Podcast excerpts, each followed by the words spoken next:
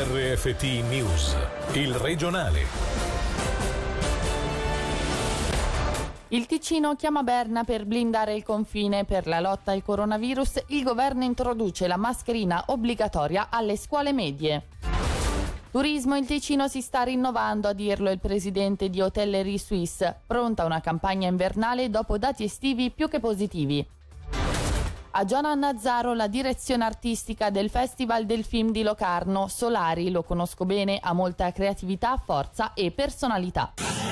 Buonasera dalla redazione. A poche ore dall'annunciata entrata di Lombardia e Piemonte nelle cosiddette zone rosse stabilite dal governo italiano, il Consiglio di Stato chiede a Berna di introdurre al più presto misure di controllo in entrata e in uscita dal confine nazionale. Le restrizioni italiane avranno delle conseguenze dirette per il nostro cantone. Gli unici a poter varcare il confine liberamente saranno infatti i lavoratori frontalieri, mentre è ancora aperta la discussione sui ricongiungimenti familiari. Sentiamo il direttore direttore del Dipartimento delle Istituzioni Norman Gobbi.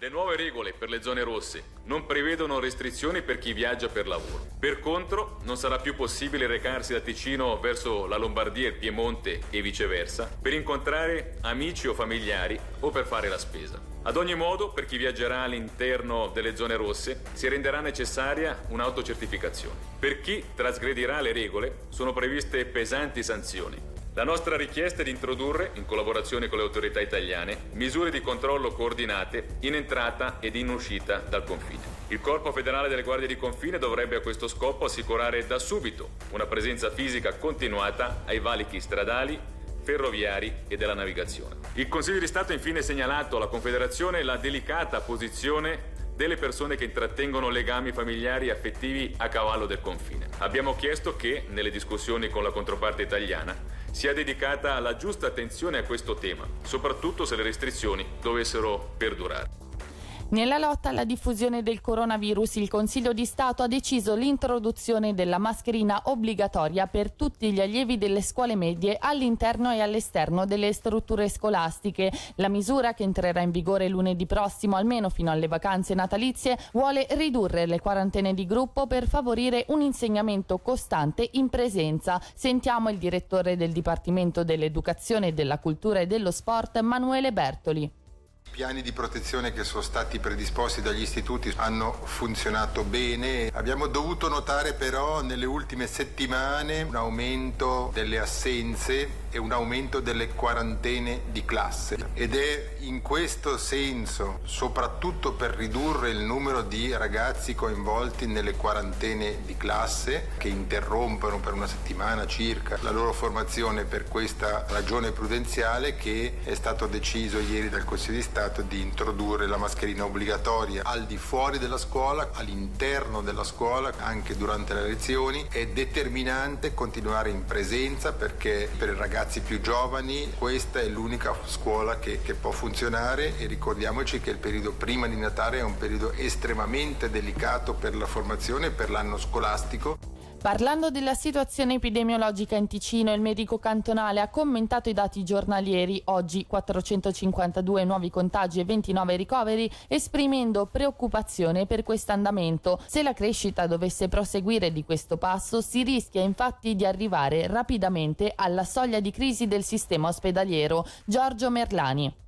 Abbiamo sempre detto che circa il 5% delle persone che si infettano possono avere delle complicazioni e aver bisogno di un ricovero, è una piccola cifra percentualmente, ma se abbiamo 450 casi sono 25 persone che avranno bisogno di assistenza medica nei prossimi 5, 6, 7 giorni. Vi ricordo che al picco di marzo abbiamo raggiunto circa 350 ospedalizzazioni che aveva messo il sistema sanitario sotto forte pressione e se la crescita continua ad essere al numero di 29 al giorno rischiamo rischiamo di arrivare rapidamente vicino alla soglia del, del dolore del sistema ospedaliero. Anche gli infermieri, anche i medici, anche il personale delle case anziane sono stanchi. Evitiamo di dargli del lavoro inutile se possiamo. Il sistema sanitario accoglierà quello che deve accogliere, curerà i pazienti che deve curare, ma non possiamo attenderci una flessibilità infinita dal sistema. Abbassiamo la curva, evitiamo i contatti inutili, facciamo attenzione, usiamo l'igiene. Sono elementi concreti che adesso diventano urgenti e importanti.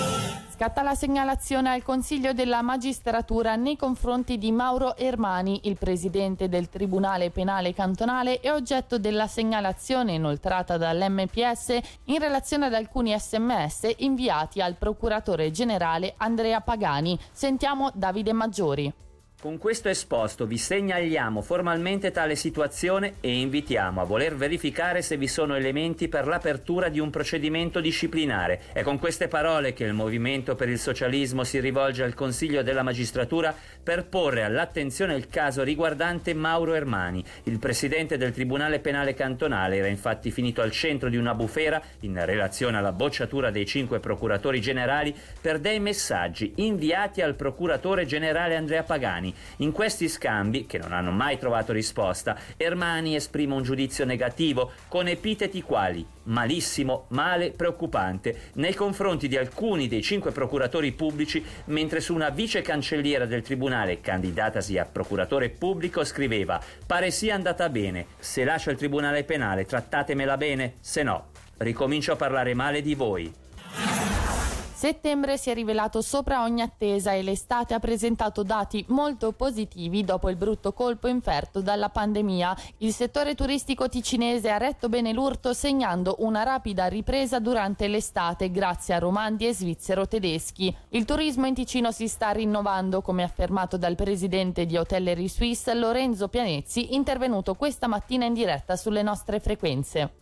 Abbiamo dei lati molto positivi che ci hanno fatto lavorare bene anche durante il mese di settembre. Questo ci ha aiutato nella misura in cui anche settembre ci ha permesso di recuperare in parte quello che non abbiamo potuto avere durante la primavera. Ha lavorato bene quell'albergheria che aveva parchi, piscine, wellness, quindi questo tipo di attività. L'albergheria che era probabilmente un'albergheria di città più orientata al business non ha lavorato male, ma comunque ha sentito la mancanza di tutto quel mercato legato al turismo d'affari che a settembre non abbiamo comunque avuto. Questo periodo che sta arrivando, anche l'inverno, può essere comunque estremamente interessante anche a livello turistico, proprio per il fatto che proprio quest'anno i nostri turisti non hanno altre destinazioni da frequentare e il Ticino è comunque una destinazione che grazie al suo clima mediterraneo anche d'inverno può offrire dei soggiorni di vacanza comunque all'insegna del bel tempo e del relax. E di cose da fare in Ticino anche durante l'inverno, ne abbiamo eh? tante. Svizzera Turismo quest'anno ha dedicato un 30% del budget che Ticino Turismo metterà a disposizione per la campagna autunno-inverno. Se tutto dovesse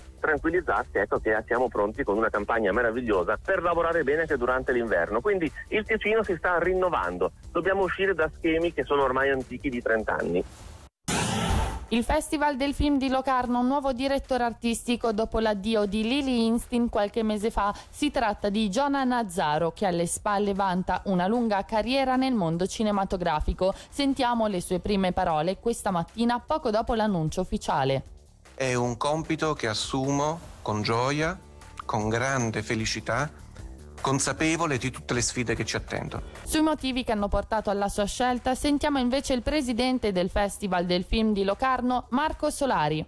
Giona lo conosco bene, è un creativo, ha molta forza, personalità, non dubito che riuscirà bene. La direzione artistica è molto libera nell'impostare il programma. Il Festival di Locarno bada alla qualità, sostiene la produzione indipendente, ha sempre un tocco di cinefilia, sa anche dialogare con il pubblico. Non solo il pubblico di Piazza Grande, il pubblico locarnese o ticinese, oggi come oggi è il grande pubblico della comunità online sono migliaia di persone che in questi tempi di Covid si sono aggiunti da ogni continente e Giona saprà parlare anche con loro. Siamo nel mondo dei festival molto avanti, siamo fisicamente presenti. Essenziale è riaprire Piazza Grande, il cuore del Festival di Locarno, ma anche un festival del dialogo permanente, non più limitato agli 11 giorni di agosto, ma che con varie iniziative tenga alto questo dialogo con tutti. L'ultima pagina è dedicata al basket. Ieri sera i Lugano Tigers hanno potuto fare il loro esordio in campionato, più volte posticipato a causa della positività al coronavirus di alcuni giocatori che hanno costretto l'intera squadra alla quarantena. Una situazione che ha complicato la preparazione verso questo appuntamento, come ci spiega il tecnico Salvatore Cabibbo Venivamo da 15 giorni di pausa dove non ci siamo potuti allenare di squadra, hanno fatto solo lavoro individuale a casa. I primi giorni non siamo riusciti ad allenarci neanche in 10, quindi è stato tutto un progredire blando. Il primo allenamento 5 contro 5 l'abbiamo potuto fare lunedì, è una cosa che noi non possiamo controllare, quindi dobbiamo sperare che non ritorni a colpire la nostra squadra e che possiamo riprendere gradatamente il ritmo partita. Adesso ci tocca un tour de force, nei prossimi 12 giorni avremo 4 partite. Useremo le partite per ritornare nelle condizioni migliori. E per questa sera dalla redazione è tutto, grazie per l'attenzione e buona serata. Il regionale di RFT, il podcast su www.radioticino.com.